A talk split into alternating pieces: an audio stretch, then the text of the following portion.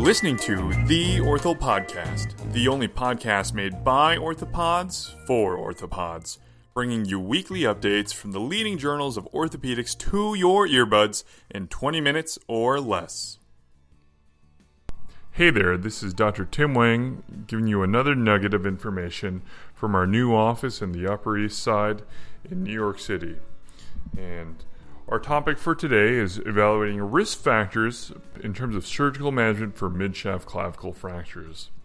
This week's article is from Mike McKee's group from the Journal of Orthopedic Trauma in 2015, entitled Prognostic Factors for Reoperation Following Plate Fixation of Fractures of the Midshaft Clavicle.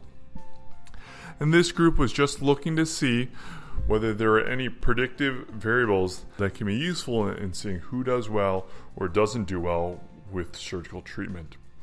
So, this was performed as a retrospective study of 235 patients treated with plate fixation of midshaft clavicle fractures between 2000 and 2009. They had overall two year follow up of their patients with 65% respondents. Of this study group, 38% of their patients had reoperations, and the majority of them were for removal of a symptomatic plate. In their study population, they performed a multivariate analysis to evaluate the risk for reoperation. So, one of the risk factors was use of a straight plate on a superior clavicle uh, this was before the pre-contoured plates came out, or patient height less than five foot eight inches or 175 centimeters. So if they had one of these risk factors, the risk for failure was 28%. If they had two, it was 60%.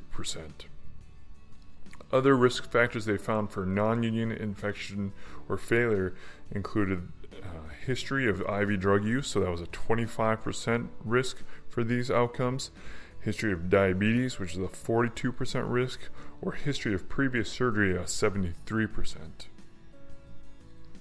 And uh, risk factors for patients to have greater than one reoperation were age greater than 55 years old or alcohol use more than 15 drinks per week. So, the bottom line from this paper is that the use of a pre contoured plate can decrease need for hardware removal. So, this was comparing the historical straight plates with the pre contoured clavicle plates. Uh, and of course, preoperative patient specific factors such as age, history of drug use, or diabetes can increase one's risk for postoperative non union infection or failure after surgical treatment.